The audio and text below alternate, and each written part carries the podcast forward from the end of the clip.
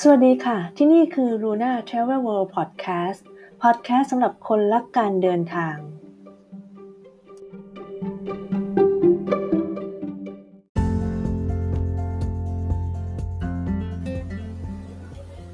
ค่ะ สวัสดีค่ะตอนก็เป็นอตอนที่ 2 แล้วนะคะสำหรับ Luna Travel World Podcast ค่ะ ช่วงนี้นะคะก็เรา มาช้านิดนึงเพราะว่าก็พยายามคิดนะคะว่าเออเราจะมาคุยเรื่องอะไรดี จริง ๆ เราก็อยากจะได้ความสดใหม่ความสดใหม่ช่วงนี้ แล้วก็ที่หลาย ๆ คนพุ่งความสนใจไปมากที่สุดก็คงจะไม่พ้นเรื่องของโรคระบาดที่กำลังระบาดอยู่ทั่วโลกขณะนี้นะคะก็คือ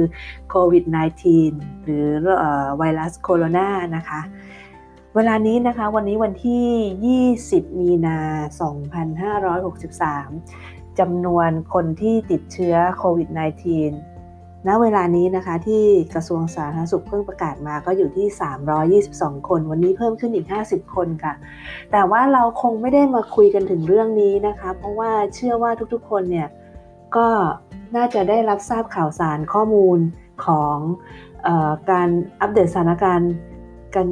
มากมายหลายทางทีเดียวค่ะ ทั้งที่คนแชร์ทั้งข่าวที่แชร์แล้วแชร์อีกนะคะ จนกระทั่งอาจจะสร้างความตื่นตระหนก ตกใจมากขึ้นไปกว่าที่จะกลัวโรคนะคะ เพราะว่าตอนนี้ทุกคนจะเป็นโรคประสาทกันหมดแล้ว เราก็เลยขอพูดประเด็นอื่นดีกว่า เอาเกี่ยวกับเรื่องของการท่องเที่ยวที่ทางเราถนัดนะคะว่าเเราจะมาคุยถึงเรื่องการท่องเที่ยวที่เป็นหัวข้อหลักของเว็บเรานะคะ ทีนี้วันนี้เราจะมาคุยกันถึงเรื่องของการท่องเที่ยวในประเทศไทยละกันยังไงก็ให้มันเข้ากับบรรยากาศที่เวลานี้เราพยายามอออยากให้ทุกคนเนี่ยอยู่บ้านหรืออย่างน้อยก็คืออย่าไม่ไม่ออกไปเที่ยวต่างประเทศ เราก็เลยมาคุยถึงเรื่องการท่องเที่ยวในประเทศกันค่ะ ซึ่งแหล่งท่องเที่ยวที่เราจะขอแนะนำในวันนี้นะคะ ก็เลยขอแนะนำ ถานที่ท่องเที่ยวที่ใกล้ ๆ ตัวของของเราเองเลยค่ะ ก็คืออเที่ยวแหลมสิงห์ที่จังหวัดจันทบุรี เพราะอะไรเราถึงแนะนำสถานที่อย่างนี้นะคะ เพราะว่าแหลมสิงห์เนี่ยเป็นบ้านเกิดของเราเองเลยค่ะ เราก็เลยอยากจะลองเรียงไล่เรียงลำดับสถานที่แต่ละแห่งที่เราคิดว่าน่าสนใจในสายตาของเรา ซึ่งเป็นคนในพื้นที่เองนะคะ แล้วก็ได้มีกิจกรรมเล็ก ๆ น้อยๆแต่ว่ามันอาจจะดูไม่ได้ คือมันเป็นกิจกรรมธรรมดาธรรมดาของคนที่อยู่ในพื้นที่เออต้องอบอกบอกออกตัวนิดนึงก่อนนะคะ ว่าจริงๆเราเนี้ยเราไม่ได้อยู่ที่ที่บ้านที่อำเภอหลังสิงห์แล้วนะคะ แต่ว่าเราก็พ่อกับแม่ยังอยู่ที่นั่น แล้วเราก็กลับไปเที่ยวบ่อยๆแล้วเราอาจจะมีมุมมองในสายตาของคนที่เป็นนักท่องเที่ยวส่วนหนึ่งกับมุมมองของคนที่เป็นคนในพื้นที่ส่วนหนึ่งแล้วเราก็เลยมาไล่เรียงดูว่าเออช่วงนี้ที่แหลมสิงห์มันมีอะไรที่น่าสนใจ สำหรับการที่กลับไปเยี่ยมกลับไปทำกิจกรรม กลับไปมีอะไรให้มันไม่ใช่นั่งเปล่าเปลี่ยวไว้เหงาอยู่ที่บ้านอย่างเดียวนะคะ เพราะว่าจริง ๆ เวลาเรากลับไปเยี่ยมบ้านเนี่ยก็คงไม่พ้นการอยู่กับที่บ้านอยู่กับพ่อแม่ แต่ทีนี้เราก็คงไม่สามารถจะนั่งอยู่กับพ่อแม่ คุยอะไรกันได้ตลอดทั้งวัน ก็ต้องมีออกไปดูว่ารอบๆบ้านเราเนี่ยหรือในสถานที่ใกล้เคียงเนี่ยมันมีอะไรที่เปลี่ยนไปบ้างนะคะ ในแต่ละครั้งที่เราไป ทีนี้เราก็เลยรวบรวมมาว่า เป็นแนะนำสถานที่ท่องเที่ยวแล้วกิจกรรมที่เราคิดว่าน่าสนใจนะคะสำหรับคนที่จะไปเที่ยวแหลมสิงห์เนี่ยว่าควรจะทำอะไรดีไปดูอะไรดีนะคะ ซึ่งมันก็พยายามแนะนำให้มีความหลากหลาย คือไม่ได้ว่าเน้นการผจญภัยหรือว่าเน้นการที่ไปดูและถ่ายรูปกลับมาอย่างเดียว แต่เราอยากให้มีการที่ว่าเออในเมื่อคุณไปคุณไปในแต่ละสถานที่เหมือนเราไปเที่ยวต่างประเทศเนี่ยเราก็จะวางแผนให้ตัวเองว่า มีอะไรบ้างที่เราต้องไปดู และมีอะไรบ้างที่เราควรจะต้องทำนะคะ ก็จะแนะนำในในทั้งสองรูปแบบรวมๆกันไปดูว่า เดี๋ยวเราไปไล่เรียงกันนะคะ ว่ามันมีอะไรนะคะอันนี้เราเน้นเฉพาะในอำเภอแหลมสิงห์นะคะ ในจังหวัดจันทร์จริงๆมีสถานที่เที่ยวอีกเยอะเลย แต่อันนี้เราเน้นเฉพาะที่แหลมสิงห์เท่านั้นนะคะ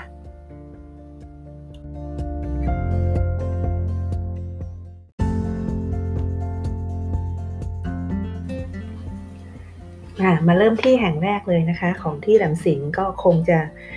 เป็นอะไรไปไม่ได้นอกจากน้ำตกพริ้วนะคะ ต้องเป็นสิ่งที่เป็นสถานที่ที่เราต้องแนะนำก่อนเลย น้ำตกพริ้วเนี่ยเป็นน้ำตกใหญ่ของ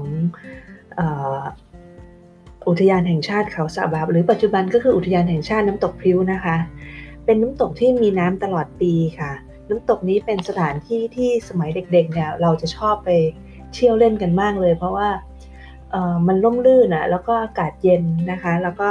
โดยเฉพาะมีปลาเรียกว่าปลาพรวงซึ่งเมื่อก่อนเนี่ยเขาจะชอบเอาถั่วฝักยาวไปให้ปลากินกันนะคะ แต่ว่าตอนนี้รู้สึกว่าเขาเขาจะไม่อนุญาตให้เอาถั่วฝักยาวไปให้ปลากินแล้วก็ก็ไปเล่นแล้วก็แค่ต่อต่อเท้าก็สนุกแล้วล่ะค่ะ ตอนนั้นจริง ๆ สมัยเด็ก ๆ ก็ไม่เคยมีนะคะ ที่เขาเอาถั่วฝักยาวไปให้ปลาต่อเนี่ยเพิ่งมีในระยะหลังแล้วก็ สุดท้ายก็ต้องหยุดไปนะคะสมัยเด็กๆเนี่ยเด็กๆก็จะชอบเล่นเล่นน้ำตอนวัยรุ่นก็จะชอบเล่นน้ำกันพอไปถึงก็กระโดดลงน้ำกันไปเลยค่ะ แต่ว่าพอหลังๆเนี่ยช่วงโตขึ้นมาแล้ว เราก็จะไม่ค่อยได้ได้เล่นน้ำแล้วค่ะแล้วก็อีกอย่างหนึ่งคือ ด้วยความที่เป็นคนที่ชอบเดินเดินป่าเดินเขาเห็นป่าเห็นเขาไม่ได้ก็พานพานจะเดินเข้าไปตลอดเวลา เพราะนั้นเนี่ยครั้งหลังๆที่เราไปเที่ยวน้ำตกพิ้วเนี่ยเราก็เลยเลือกที่จะไปเดินในเส้นทางชมธรรมชาติของน้ำตกพิ้วระยะทางเขาไม่ไกลนะคะ แค่ระยะทางประมาณ 1 กิโลกว่าๆเอง 1.2 ถึง 1.5 กิโลนะคะ ก็เดินลัดเลาะไปตามน้ำตกใช้เวลาเดินประมาณสัก 45 นาทีถึง 1 ชั่วโมง ไปไปกับเด็กๆนี่ยสนุกสนาน กันมากเลย เพราะว่าคือเส้นทางเนี่ยมันจะจะเรียกว่าง่ายก็ไม่ไม่ง่ายนะคะเพราะเขาไม่ได้ทำไปทำเป็นทางเดินแบบมีไม้หรือมีอะไรกั้นแต่เป็นทางธรรมชาติเลย แล้วก็มีต้นไม้ใหญ่แล้วก็ลัดเรียบไปกับน้ำตกนั้นทางที่พอพอขึ้นเหมือนกับเราเดินขึ้นเขาทางมันก็จะมีความชัน แล้วก็ด้วยความที่มีมีละอองน้ำจากน้ำตกเนี่ย มันก็เลยทำให้ทางเนี่ยค่อนข้างรื่น เพราะงั้นเนี่ยเราก็จะต้องบนบริเวณทางเขาก็จะมีเชือก มีเหมือนกับบันไดลิงอะไรเงี้ยค่ะ ให้เราต้อง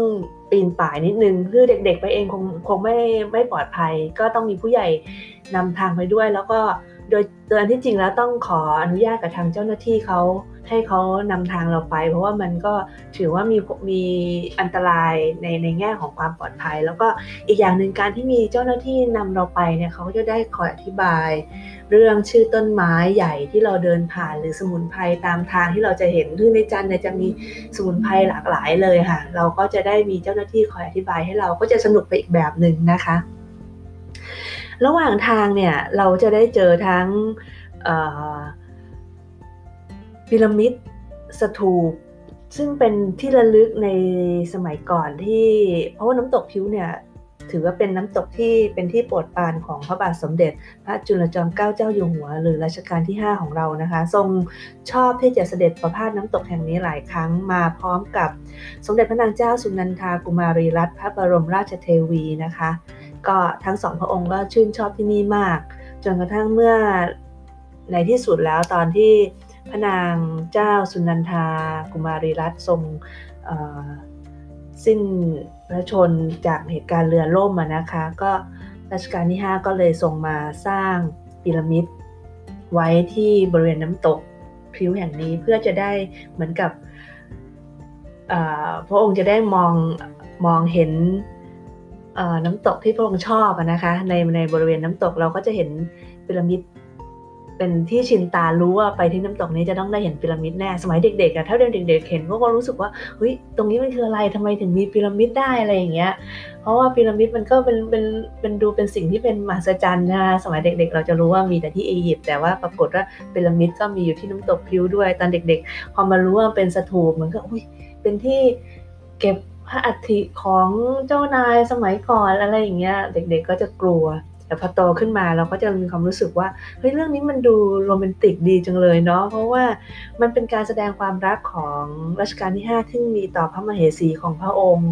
จนกระทั่งพระองค์ยังมีพระราชดำริถึงพีระมิดแห่งนี้นะคะ โดยที่ทรงเขียนไว้ในเป็นพระราชทะเลขา เมื่อคราวเสด็จประพาสทะเลตะวันออกเมื่อปี 2425 ทรงดำรัสไว้ว่าทำเป็นรูปอื่น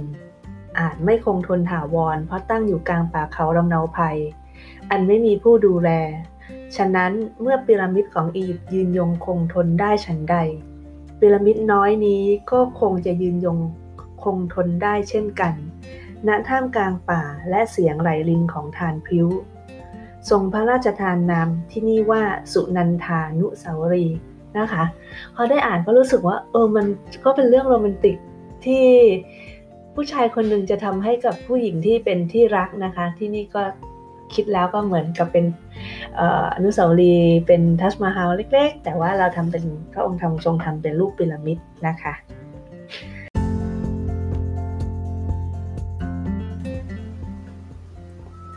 ค่ะสถานที่ที่ 2 ที่จะแนะนำของที่แหลมสิงห์นะคะ ก็คือตึกแดงและคุกขี้ไก่ค่ะ ตึกแดงและคุกขี้ไก่2ชั้นที่ 2 แห่งนี้อยู่ห่างกันประมาณ 500 เมตรนะคะ โดยที่ตัวตึกแดงแห่งนี้นะคะ จะอยู่ตรงบริเวณท่าเรือแหลมสิงห์ค่ะอยู่สร้างขึ้นเมื่อปี 2436 เดิมพื้นที่ของตัวตึกแดงเนี่ยเป็นที่ตั้งของป้อมพิฆาตปัจจามิตร ซึ่งสร้างในสมัยรัชกาลที่ 3 ต่อมาเมื่อฝรั่งเศสเข้ามายึดครองจันทบุรีเนี่ยก็เลยรื้อป้อม รือป้อมพิฆาตปัจจามิตรนี้ แล้วก็นำบางส่วนของอิฐนั้นนะคะ มาสร้างเป็นตัวตึกแดง เพื่อใช้เป็นที่พักแล้วก็เป็นกองบัญชาการทหารฝรั่งเศส ลักษณะของตึกแดงเนี่ยเป็นตึกชั้นเดียว สีแดงแล้วก็หลังคามุงกระเบื้องค่ะส่วนคุกขี้ไก่นะคะที่ว่าอยู่ห่างกันไปอีก 500 เมตรเนี่ยลักษณะก็เป็นตึกชั้นเดียวสีแดงเหมือนกัน แต่ว่าตัวตัวข้างบนเนี่ย เป็นคุกที่เหมือนกับว่าข้างบนเขาจะเลี้ยงไก่ไว้ แล้วก็เอานักโทษเนี่ยเข้าไปขังไว้ข้างล่าง เวลานั่นไก่ก็ขี้ลงมา แล้วก็เป็นการลงโทษ เราฟังแล้วก็รู้สึกแปลกๆดีเนาะเพราะว่าทำไมคนฝรั่งเศส มันก็ช่างคิดได้พิสดารในการลงโทษคนในในในสมัยก่อน ก่อนตึกแดงที่ปัจจุบันนะคะเขาเปิดให้เข้าชมได้ โดยที่ข้างในก็จะมีประวัติศาสตร์ประวัติของ แต่เดิมของป้อมแล้วก็ของในช่วงที่เป็นตึกแดงก็มีภาพแสดงให้เห็นอดีตของแหลมสิงห์เป็นเหมือนกับเป็นห้องเป็นห้องจัดนิทรรศการเล็กๆอะไรเงี้ยค่ะ ก็น่าสนใจค่ะเข้าไปชมกัน ก่อนที่ตึกแดงจะได้รับการปรับปรุงอย่างเงี้ยตอนสมัยที่เราเด็กๆนะคะเพราะคือตึกแดงเนี่ยอยู่หน้าบ้านเราเลยค่ะ สมัยนั้นก็จะเป็นตึกเก่าตึกล้าง แล้วก็ปิดไม่ให้ใครเข้าไปใน ในในตึกเพราะว่ากลัวว่าตัวตึกจะถล่มลงมา ต่อมาก็ได้รับการปรับปรุงค่ะให้เป็นทั้งเคยเป็นที่เรียนของกศน แล้วก็เคยจัดเป็นห้องสมุด แล้วก็ปิดไปอะไรเงี้ยจนกระทั่งสุดท้ายก็ได้นำมาปรับปรุงข้างหลังสุด ให้เป็นสถานที่ท่องเที่ยวประจำอำเภอแหลมสิงห์แล้วก็เป็นที่น่าสนใจของจังหวัดจันทร์ที่เรามีประวัติศาสตร์ในอดีตที่เกี่ยวข้องกับการต่อสู้ในยุคอาณานิคมนะคะ สถานที่ต่อมาค่ะใกล้ ๆ กันกับที่แหลมสิงห์ก็คือเดินไปได้ด้วยกันเลยนะคะ ก็เป็นชายหาดแหลมสิงห์ค่ะเนี่ยชายหาดแหลมสิงห์เนี่ยจะเต็มไปด้วยร้านอาหาร สมัยก่อนเคยมีทิวสนหนาทึบกว่าปัจจุบันเยอะเลย แต่หาดในปัจจุบันเนี่ยกว้างกว่าในอดีต เพราะว่าด้วยความที่มันทะเลก็จะพัดพวกทรายพวกทั้งหลายเข้ามาสะสมจนกระทั่งพื้นที่ของตัวหาดเนี่ยก็เลยกว้างขึ้นกว่าสมัยก่อน คือถ้าถ้าสมมติว่าเราเราได้ไปที่หาดแหลมสิงห์เนี่ยจะเห็นศาลาอยู่อันหนึ่งที่เขาสร้างขึ้นสมัยเด็กๆในเวลาเราจะไปที่ศาลาตรงนั้นเนี่ยเขาจะมีสะพานแล้วเราก็ต้องเดินเหมือนเดินเดินข้ามน้ำเข้าไปเพื่อไปนั่งเล่นพักผ่อนหย่อนใจตรงศาลานะคะ แต่ปัจจุบันเนี่ยศาลานั้นนี่อยู่ตรงชายหาดเลยค่ะเดินจากเนินจากทรายเนี่ยขึ้นไปบนศาลาได้เลย เพราะว่าด้วยด้วยความที่อย่างที่บอกค่ะ ว่ามันมีการทับถมเข้ามาก็เป็นเวลา 10 10-20 ปีแล้ว มันก็เลยทำให้ตัวหาดมันมันกว้างขึ้น แล้วก็น่าจะกว้างขึ้นไปเรื่อยๆนะคะอีกหน่อยอาจจะไปถึงตรงเกาะจุฬาได้เลยหาดอีกสองแห่งที่เป็นที่นิยมท่องเที่ยวนะคะ ก็คืออ่าวยางและอ่าวกระทิง สมัยก่อนการไปเที่ยวอ่าวยางกับอ่าวกระทิงเนี่ยจะต้องนั่งเรือจ้างไปนะคะ แต่ตอนนี้ด้วยความที่มีสะพานแหลมสิงห์ และเราก็สามารถไปมาสะดวกมากขึ้นด้วยการขับรถข้ามสะพานไปเราว่าน้ำน้ำที่อ่าวยางอ่าวกระทิงเนี่ยจะจะจะใสแล้วก็นุ่มทรายดูนุ่มละเอียดกว่านะคะ อาจจะเป็นเพราะว่าเออไม่ได้มีคนเยอะแล้วก็หาดก็เลยดูค่อนข้างสะอาดกว่า แต่ว่าพื้นที่ของหาดเนี่ยจะเล็กคือมันก็ตัวตัวหาดตัวอ่าวมันมันก็จะไม่ได้ยาวนักนะคะ ก็ มีที่เล่นน้ำสามารถเล่นน้ำได้ค่ะน้ำใสเลย ต่อมานะคะก็คือสะพานแหลมสิงห์ที่พูดไปว่าเป็นสะพานที่ทำให้เราเดินทางไปมาสะดวกมากขึ้นนะคะ จริง ๆ แล้วอำเภอแหลมสิงห์เนี่ยสมัยก่อนการเดินตัวอำเภอแหลมสิงห์มัน มันจะมีอีกฝั่งหนึ่งที่ว่าตรงอ่าวยางอ่าวกระทิง แต่การเดินทางไปมาของคนในอำเภอแหลมสิงห์เพื่อไปคนเพื่อเพื่อเพื่อเดินทางสัญจรกับคนในอำเภอเดียวกันเนี่ยมันลำบากค่ะ คือนอกจากการข้ามเรือจ้างแล้วอีกทางหนึ่งถ้าเราจะไปทางฝั่งโน้นคือ เราต้องอ้อมกลับไปที่จังหวัดจันทร์แล้วเข้าอำเภอแหลมอำเภอท่าใหม่ แล้วถึงจะกลับมาอำเภอแหลมสิงห์อีกทีหนึ่งเพราะงั้นเนี่ยคนแหลมสิงห์เนี่ยค่อนข้างรอคอยสะพาน สะพานแหลมสิงห์นี้กันนานมาก ตั้งแต่เราเกิดมาก็จำได้แล้วนะคะ ว่าทุกคนเนี่ยอยากได้สะพานแหลมสิงห์แห่งนี้ ก็จนกระทั่งเราอายุ 40 กว่าแล้วมั้งถึงจะได้สะพานแหลมสะพานแหลมสิงห์เป็นที่สมใจของคนในอำเภอแหลมสิงห์กันนะคะ แล้วก็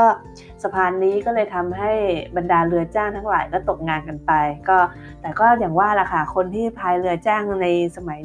ที่เหลืออยู่ก็อายุมากแล้วแล้วก็หลาย ๆ คนก็น้อยลง นะคะ ก็การมีสะพานก็ทำให้การเดินทางไปมาสะดวกมากกว่า แล้วก็ที่นี่กลายเป็นที่หลาย ๆ คนที่มาเที่ยวแหลมสิงห์ก็จะชอบจอดแวะถ่ายรูปกันค่ะ เราจะได้เห็นล่องน้ำของแม่น้ำของของทะเลที่จะไหลเข้าสู่แม่น้ำจันทร์ก็คือมันจะพัดแม่น้ำเนี่ยจะไหลเหมือนกับเป็นแอ่งที่เข้ามาจากทางทะเลแล้วก็เข้าไปทางแม่น้ำแล้วก็ จะต่อเข้าไปในในจังหวัดจันทร์นะคะ ก็จะเป็นล่องล่องน้ำสวยดีค่ะ แล้วก็ในวันที่อากาศดีๆ มีเมฆสวยๆนี่โอ้โหแบบประทับใจอะค่ะเราเคยไปแล้วไปไปวิ่งบนสะพานใครเป็นที่สถานที่ออกกำลังกายที่พักผ่อนหย่อนใจของคนแหลมสิงห์ชาวคนปากน้ำแหลมสิงห์แถวๆนั้นเลยนะคะ ในเย็นๆจะเห็นคนมาวิ่งกันเยอะเลยขึ้นสะพาน ระยะทางของสะพานเนี่ยก็ขาเดียว 1 กิโลไปกลับก็ 2 กิโลวิ่งกัน สนุกเลยค่ะนะคะ นอกจากสะพานที่ที่สวยแล้วก็เด่นแล้วเนี่ยยังมีวัดตรงเชิงสะพานแหลมสิงห์ที่เราจะสามารถเข้าไปเดินชมได้นะคะ วัดเนี้ยก็เป็นวัดเก่ามานานแล้วค่ะ แต่ว่าสมัยก่อนก็ตัวตัววัดก็จะเป็นสีทองธรรมดาเหมือนเหมือนวัดที่เราเห็นนี่เลยเองเองเลยค่ะ แต่ว่ามีอยู่ปีหนึ่งพายุเข้ารุนแรงมากเลยจนกระทั่ง พายุเนี่ยพัดหลังคาแล้วก็ตัวปิวกระจายไปหมดเลย เจ้าอาวาสก็เลยเปลี่ยนใหม่ทำเป็นวัดเป็นสีขาว ก็ดูเด่นดีนะคะ อยู่อยู่ตรงตรงท่าเรือ แล้วตรงบริเวณนั้นก็จะมีพวกเรือประมงเล็กๆอะไรเงี้ยค่ะมาจอดอยู่ก็สามารถไปดูวิถีชาวประมง แล้วก็คนมาตกปลาอะไรเงี้ยได้ก็ก็เป็นสถานที่อีกที่หนึ่งที่น่าสนใจนะคะ ต่อมาก็คือ เส้นทางขึ้นเขาแหลมสิงเพื่อระหว่างทางก็จะสามารถได้ไปไหว้กรมหลวงชุมพร ชมป้อมไพรีพิมนาศแล้วก็ขึ้นไปบนจุดชมวิว เขาแหลำสิงนะคะ อันนี้นี่เป็นสถานที่ที่เราชอบมากเลย คืออย่างที่บอก บางคนเนี่ยมันก็เป็นเส้นทางที่สามารถทะลุจากอ่าวยางอ่าวกระทิงอย่างเงี้ยค่ะเราสามารถเดินขึ้นไปบนจุดชมวิวได้ บนจุดชมวิวในอดีตนะคะมีมันจะมีป้อมประภาคาร ซึ่งเอาไว้ให้สัญญาณเรือที่ที่กลางคืนที่เขาผ่านไปมา แต่ปัจจุบันก็ไม่ไม่ได้ใช้แล้วเพราะเดี๋ยวนี้เรือเขาก็มี GPS มีอะไรกันทันสมัยไปแล้ว ตัวป้อมประภาคารตัวนี้ก็เลยถูกทิ้งร้างไว้ แล้วก็กลายเป็นจุดชมวิวที่น่าสนใจนะคะ นี่ระหว่างทางของการขึ้นไปบนจุดชมวิวเนี่ยเราจะผ่านศาลเจ้าพ่อแหลมสิงห์ก่อนศาลเจ้าพ่อแหลมสิงห์จะอยู่จะอยู่ ถ้าถ้ามาจากตรงสะพานแหลมสิงห์นะคะ เราจะผ่านศาลเจ้าพ่อแหลมสิงห์ซึ่งเป็นศาลที่ชาวแหลมสิงห์ให้ความเคารพนับถือ แล้วก็ที่นี่มีลิงมีอะไรเงี้ยต้องระวังนิดนึงนะคะ ก็เข้าไปไหว้ได้นะคะ เสร็จแล้วก็พอเดินต่อไปก็จะเป็นตำหนัก ของกรมหลวงชุมพร ที่นี่เขาก็จะมีศาลสำหรับให้เราไปไหว้กลับไหว้ก็ไปเข้าไปไหว้ได้นะคะเขาเปิดให้ไปไหว้ของกรมหลวงชุมพรเพราะกรมหลวงชุมพรก็ถือว่าเป็นที่เคารพรักของพวกบรรดาทหารเรือชาวประมงค่ะ ที่แหลมสิงห์ก็ถือว่าเป็นดินแดนเป็นเป็นเขตแดนของบรรดาชาวเรือทั้งหลายนะคะ เราก็เลยมีศาลกรมหลวงชุมพรอยู่ที่นั่น พอเดินต่อไปเราขึ้นเขาไปเรื่อยๆนะคะ ไม่ไกลแล้วค่ะ เราก็จะไปถึงบริเวณที่เป็นป้อมอีกป้อมหนึ่งที่งอยู่คู่เป็นเป็นป้อมที่คู่กับป้อมพิฆาตปัจจามิตร ป้อมพิฆาตปัจจุบันจำได้ไหมคะที่ที่ที่คุยไว้ว่ามันคือเป็นสถานที่ที่ปัจจุบันเนี่ยเป็นตึกแดง คือป้อมสองป้อมเนี่ยสร้างในสมัยรัชกาลที่ 3 ซึ่งเอาไว้สำหรับป้องกันสมัยก่อนพวกชาวยวนเขาจะเข้ามาเหมือนกับ ขยายอาณานิคมอะไรก็ว่ากันไปนะคะ จะเข้ามาทางทางทะเลเขาจะเข้ามาทางนี้ เพราะนั้นรัชกาลที่ 3 ก็เลยทรงสร้างป้อมไว้บนทั้งสองฝั่งแม่น้ำทั้งสองฝั่งแม่น้ำเพื่อให้คอยปกป้องพื้นที่ของอาณาเขตของไทยนะคะ ป้อมนี้ก็จะชื่อว่าป้อม รีพินาศในขณะที่ป้อมอีกฝั่งหนึ่งชื่อป้อมพิฆาตปัจจามิตรนะคะ ข้างๆ ป้อมไพรีพินาศก็จะมีเขาเรียกว่าเจดีอิสระภาพค่ะ ก็สร้างไว้คู่ๆกัน ก็สามารถเดินขึ้นไป ตรงนี้ก็จะเห็นวิวแหลมสิงห์ในระดับหนึ่งก็สวยสวยนะคะ แล้วก็ถือว่าเป็นพื้นเป็นสถานที่ประวัติศาสตร์ที่น่าสนใจ จากนั้นค่ะเราก็เดินต่อไป เดินขึ้นไปอีกก็จะทางที่จะค่อนข้างลื่น พอสมควรเพราะว่าทางมันชันนะคะแล้วก็ เวลาเดินเนี้ยต้องจิกเท้าถ้าบางทีเพราะมันเดินใกล้ๆค่ะ เวลาเราเดินใกล้ๆอย่างเงี้ยสิ่งที่เตรียมไปก็คือแค่น้ำเปล่าไปทาน แก้กระหายเท่านั้นเองแล้วเราก็ไม่ได้ถึงขนาดเตรียมว่าต้องใส่รองเท้าเทรครองเท้าอะไรดีๆ บางทีใส่แค่รองเท้าแตะธรรมดาขึ้นไปเนี่ยทางมันพวกนี้มันจะไม่ได้สามารถช่วยยึด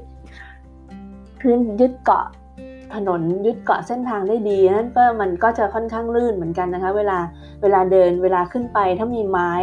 คอยช่วยค้ำยันตัวเองก็จะปลอดภัย แล้วก็ต้องคอยระมัดระวังบางทีเราเคยเดินไปเงี้ยแล้วเอามือไปจับข้างๆทางเงี้ยไอ้กิ่งไม้มันเป็นกิ่งอ่อนๆ ก็บางทีก็ลื่นตลอดอะไรเงี้ยค่ะก็ก็ต้องเตือนไว้ก่อนว่าให้ระมัดระวัง แต่พอขึ้นไปถึงก็จะเห็นวิวที่สวยเลยค่ะ เราจะเห็นทั้งฝั่งแหลมสิงในในในตัวหมู่บ้านชาวประมง หมู่บ้านแหลมสิงแล้วก็ จะเห็นอีกฝั่งหนึ่งก็จะจะเห็นเกาะนมสาวเกาะจุฬาซึ่งเป็นอยู่ไกลๆออกไป คือมันจะเห็นวิวที่กว้างขึ้นทั้งสองฝั่ง สวยแล้วก็เป็นจุดชมวิวที่น่าชมอีกแห่งหนึ่งเลยที่ แล้วก็เส้นทางนี้มันสามารถสำหรับคนที่เวลาไปเที่ยวแหลมสิงห์อาจจะคิดว่าไม่มีอะไรทำเราอยากจะมีอะไรที่มันมีกิจกรรมทำ ให้เหงื่อออกให้ออกกำลังกาย หรือบางคนชอบวิ่งชอบอะไรที่นี่ก็สามารถตอบตอบโจทย์ได้นะคะ ที่จะไปออกกำลังกายได้ค่ะสำหรับคนสมัยนี้ที่เวลาไปเที่ยวไหน แล้วจะต้องมีกิจกรรมให้กับตัวเองให้ได้เหงื่อนะที่นี่ก็ได้เลยค่ะ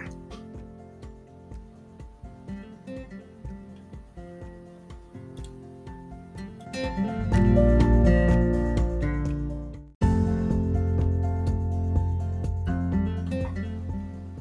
เค เราก็ผ่านไปทั้งหมด 5 สถานที่นะคะที่แนะนำไปก็คือ 1 คือน้ำตกพิ้ว 2 ก็คือตึกแดงและคุกกี้ไก่ 3 ก็คือชายหาดแหลมสิงอ่าวยางและอ่าวกระทิงนะคะ4ก็คือสะพานแหลมสิงห์แล้วก็วัดเขาแหลมสิงห์วัดสีขาวนะคะ 5 ก็คือเส้นทางขึ้นจุดชมวิวเขาแหลมสิงห์ค่ะ เดี๋ยวเรามาต่อกันใน จุดที่ 6 นะคะ ที่จะอยากจะแนะนำสำหรับการมาท่องเที่ยวแหลมสิงห์ค่ะ ก็ขอแนะนำเป็นเกาะจุฬาและเกาะนมสาวนะคะ ที่เราพูดไปแล้วเมื่อตอนที่ว่าขึ้นไปบนจุดชมวิวเขาแหลมสิงห์เนี่ยเราจะเห็นเกาะอยู่ 2 เกาะที่อยู่ไกลๆ นิดนึงก็ไม่ได้ไกลมากค่ะ ก็คือเกาะจุฬาและเกาะนมสาว ตัวเกาะจุฬานะคะจะจะอยู่ใกล้กับชายหาดแหลมสิงห์เลยค่ะ เกาะเนี้ย ทั้งสองเกาะเนี่ยจะเป็นเกาะที่ไม่มีคนอาศัยอยู่ค่ะ เวลาไปเที่ยวก็สามารถหาเรือจ้างให้เขาพาไปได้ เกาะจุฬาจะอยู่ใกล้กว่านะคะ ถ้าเทียบถ้าถ้ามองจากทางฝั่งชายหาดแหลมสิงห์บางทีตอนตอนช่วงที่น้ำลงมากๆเนี่ยว่ากันว่านะคะ เราเองก็เคยเห็นนะแต่ก็ไม่เคยเดินไปสักทีหนึ่งสามารถเดินจากจากฝั่งชายหาดเนี่ยไปจนถึงเกาะจุฬาได้เลย แต่ว่า คือไม่กล้าเดิน เพราะว่ากลัวขากลับจะกลับไม่ได้ค่ะ แล้วก็มันก็นะคะทั้งทั้งสองที่นี้ก็สามารถหาเรือจ้างหรือลองติดต่อทางสถานที่พักที่มีตรงชายหาดค่ะให้เขาช่วยหาเรือให้แล้วก็ไปเที่ยวได้ค่ะ ทั้งสองที่ก็ไปเล่นน้ำแล้วก็ในส่วนของเกาะนมสาวเนี่ยจะอยู่ไกลไกลใช้เวลานั่งเรือไปประมาณ 45 นาทีถึง 1 ชั่วโมงค่ะ ที่เกาะนมสาวจะเป็นเกาะที่ใหญ่กว่า แล้วก็มีน้ำจืดอยู่บน อยู่บนบนฝั่งนะคะ คือเหมือนกับมีมีมีบ่อน้ำอยู่อะค่ะ เป็นน้ำจืดก็ บางทีเราคนที่ชอบเที่ยวแบบ ชอบกางเต็นท์ตกปลาใจกล้านิดนึงไปเป็นกลุ่มกลุ่มเพื่อนกันอะไรเงี้ยเขาก็จะมีไปตั้งแคมป์กลางเต็นท์นอนนอนนอนบนนั้นนะคะ แล้วก็รอบๆเกาะนมสาวเนี่ยน้ำก็จะลึกแล้วก็จะสามารถว่ายน้ำดำน้ำชมปะการังได้ปะการัง ที่เราเราเคยเข้าไปนะคะ แล้วก็ตอนนั้นคือเรือเรือมันสามารถเข้าไปได้มองเนี่ยน้ำใสจะเห็นปะการังสวย แต่ถ้าเทียบกับทางใต้หรือว่าทางทางทางแถวจังหวัดตราดที่เกาะช้างหรืออะไรอย่างนี้ก็ก็ถือว่าไม่ได้เยอะมาก แต่ก็ก็มีอะค่ะ แล้วก็มีปลาปลาการ์ตูนเล็กๆอะไรเงี้ยค่ะ สวยงาม แต่ปัจจุบันนี้ไม่แน่ใจนะคะว่าตัวปลาตัวอะไร แต่คิดว่าน่าจะยังมีค่ะเพราะว่าจริง ๆ แล้วที่นี่ทั้งทั้งสองเกาะเนี้ยไม่ได้ไม่ได้ถือว่าเป็นสถานที่ท่องเที่ยวที่คนรู้จักมากหรือว่าท็อปฮิตอะไรมากมาย เพราะนั้นน่ะตัวเกาะเราคิดว่าน่าจะยังบริสุทธิ์อยู่ แล้วก็สามารถดูความสวยงามของท้องทะเลของแหลมสิงได้ได้ดีเลยค่ะ ต่อมาที่จะแนะนำก็อันนี้เราเพิ่งไปมาสดๆร้อนๆเลยค่ะ แล้วก็เลยเอากลับมาอยากจะมาเล่าให้ฟังก็คือ เขาชวัดเขาชำหั่นค่ะ ที่นี่จะมีจุดชมวิวที่เราสามารถเห็นแหลมสิงได้ในอีกมุมหนึ่ง มันเหมือนเป็นการมองย้อนกลับ มองย้อนกลับจากจุดชมวิวบนเขาแหลมสิงแต่ที่นี่คือจะดูจากฝั่งฝั่งฝั่งหมู่บ้านออกไปที่ทะเลนะคะ คือตัวเขาชำหั่นเนี่ยมีชื่อเสียงขึ้นมา เพราะว่าเขามีการทำพิธีอัญเชิญกุมารไอ้ไข่ ไม่รู้ว่าทุกคนเคยได้ยินกันหรือเปล่านะคะ ไอ้ไข่หรือตาไข่จากวัดเจดี จังหวัดนครศรีธรรมราช เพื่อมาสถิตไว้ที่เขาชำหั่นค่ะ ก็ไอ้ไข่เนี่ยก็จะมีชื่อเสียงในเรื่องของการขอหวย เพราะฉะนั้นเนี่ยถ้ามาเดินที่วัดมามาที่วัดเขาชำหั่นแล้วจะเดินขึ้นไปที่จุดชมวิวเนี่ยถ้าช่วงใกล้หวยวันหวยออก วันที่ 13 14 หรือว่าปลายเดือนอะไรเงี้ยก็จะเจอคนเยอะมากเป็นพิเศษนะคะ เพราะหลายๆ คนก็จะ เอาน้ำแดงเอาของเล่นไปให้ไอ้ไข่เพื่อไปขอเลขกันค่ะ แต่ว่านอกเหนือจากการที่มาว่ามาไหว้มาขอหวยกันแล้วนะคะ เราว่าบนนี้พอขึ้นไปมันมีเสน่ห์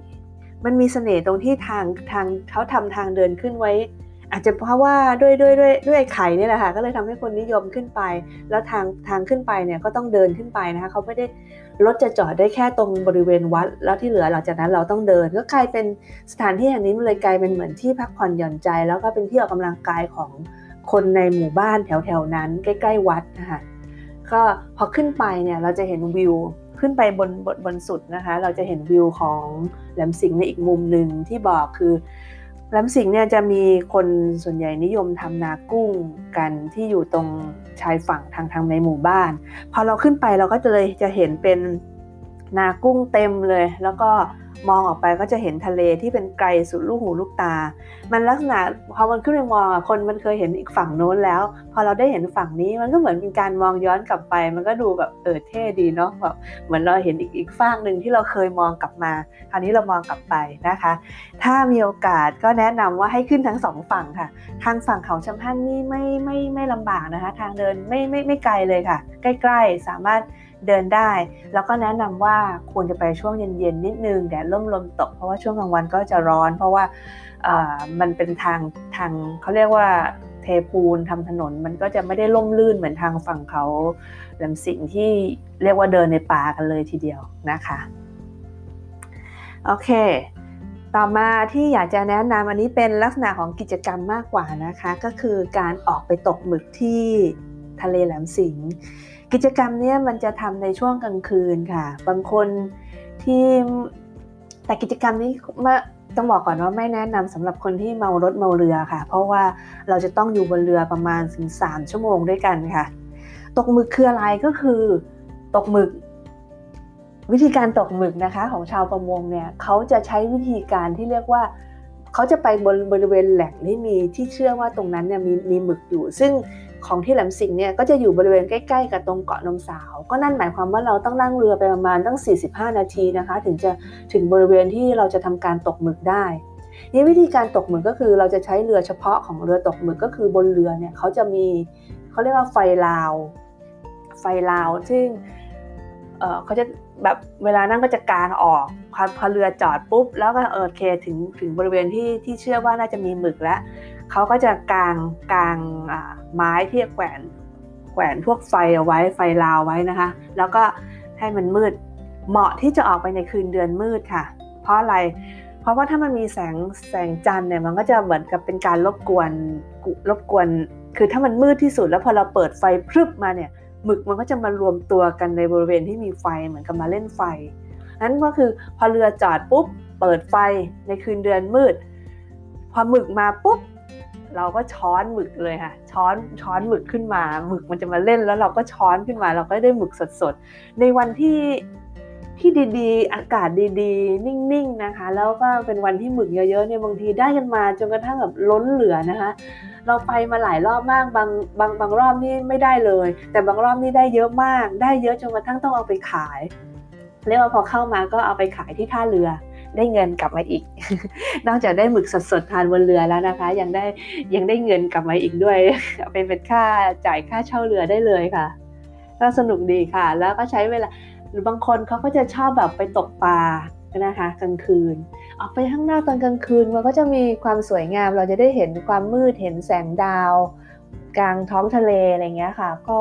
มันเป็นวิวเป็นเป็นความรู้สึกอีกแบบหนึ่งเพื่อนๆหลายคนที่เราเคยพาไปก็ประทับใจนะคะ ทุกคนประทับใจหมดเลย คนที่ไม่ประทับใจที่สุดน่าจะเป็นเรานี่แหละค่ะเพราะไปบ่อยเหลือเกินพอไปไปจนกระทั่งแบบหลังๆแบบไม่อยากไปแล้วเพื่อนแบบว่าอยากไปเราต้องบอกไม่เอาดีกว่า แต่แนะนำค่ะแนะนำว่าถ้าใครยังไม่เคยมีโอกาสนะคะ แล้วมาแหลมสิงก็อาจจะลองสอบถามดูค่ะ แล้วก็ออกไปเที่ยวกันนะคะวิธีเป็นเป็นความประทับใจความทรงจำอย่างหนึ่งนะคะ สุดท้ายค่ะที่เราอยากจะแนะนำอันนี้เป็นความชอบส่วนตัวเลยค่ะสำหรับยุคสมัยหนึ่งเมื่อปีสองปีก่อนที่ผ่านมาแบบจักรยานฮิตค่ะ ก็เลยหาเส้นทางปั่นจักรยาน แต่ว่าเราไม่ได้เราไม่ได้ปั่นไปทาง เส้นทางท็อปฮิตนะคะ เราไม่ได้พูดถึงเส้นทางท็อปฮิตตรงเนินนางพญาที่มีชื่อเสียงที่นักปั่นจักรยานชอบมาปั่นตรงนั้นก็สวยค่ะ แต่ที่เราอยากจะแนะนำก็คือเส้นทางจากตัวอำเภอแหลมสิงห์เนี่ยแล้วขี่ผ่านไปทางเกาะเปิดเข้าหนองชิมนะคะ มันจะไปสุดเส้นทางนี้มันจะมันจะเหมือนกับไปอีกด้านหนึ่งค่ะจะไปสุดตรงแถวแม่น้ำเวนนะคะ ซึ่งเป็นอยู่ในเขตอำเภอคุ้มคือเส้นทางเนี้ยมันไม่มีรถ ขี่จักรยานนี่สบายเลย แล้วก็ไม่ได้เป็นเนินเหมือนทางฝั่งท่าใหม่ เราก็จะขี่เรียบไปทางกับชายทะเลค่อนข้างจะเรียบชายทะเลนะคะ แล้วเราจะได้เห็นวิถีชีวิตชาวประมงชายฝั่งเป็นแบบส่วนใหญ่ก็จะเป็นประมงเล็กๆค่ะไม่ใช่ประมงใหญ่เขาก็ยังมีบางบางบ้านก็ฝั่งซ้ายก็จะบางทีเลี้ยงกุ้ง ฝั่งขวาก็จะมีกั้นทำเป็น ไม้ปักเอาไว้เพื่อเลี้ยงหอยจับปูจับปลาอะไรก็ว่ากันไปค่ะ เราก็ได้เห็นวิถีชีวิตแล้วก็เออเราว่ามันเหมาะ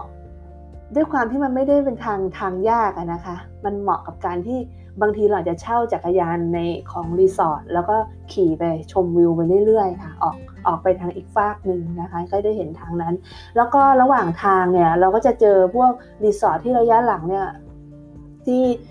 เขาทำเป็นแนวโฮมสเตย์ที่ชาวนักท่องเที่ยวนิยมมามามาพักกันแบบ ได้ทานอาหารทะเลราคาที่ไม่แพงนั้นขี่ไปก็อาจจะแวะทานอาหารในตามรีสอร์ทเหล่านั้นได้ค่ะ ก็จะได้บรรยากาศที่ครบถ้วนสมบูรณ์แบบนะคะก็คือทั้งหมดเนี่ยที่ที่เราแนะนำนะคะ ทวนอีกทีหนึ่งที่เราแนะนำไปมีอะไรบ้างนะคะ ก็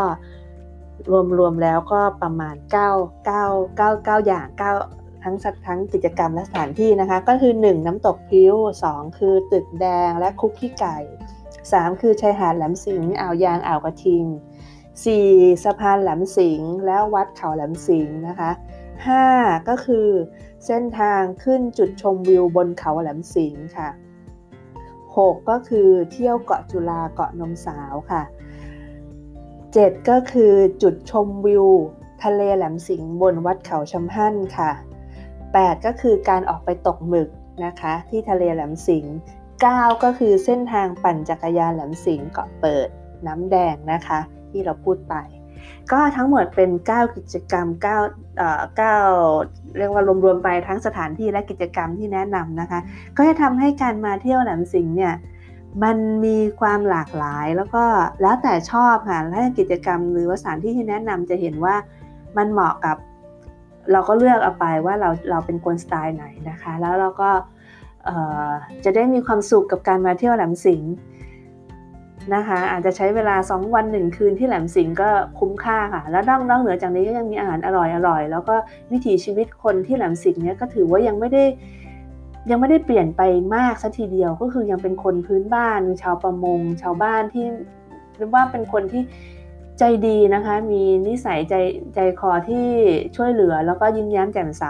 ระหว่างทางที่เราได้พบได้ไปเที่ยวก็อย่าลืมมองสถานที่อื่นๆทุ่งนา นากุ้งอะไรเงี้ย มันก็จะเป็นธรรมชาติที่บริสุทธิ์ มีความเรียบง่ายมากกว่าความสวยงามที่มันดู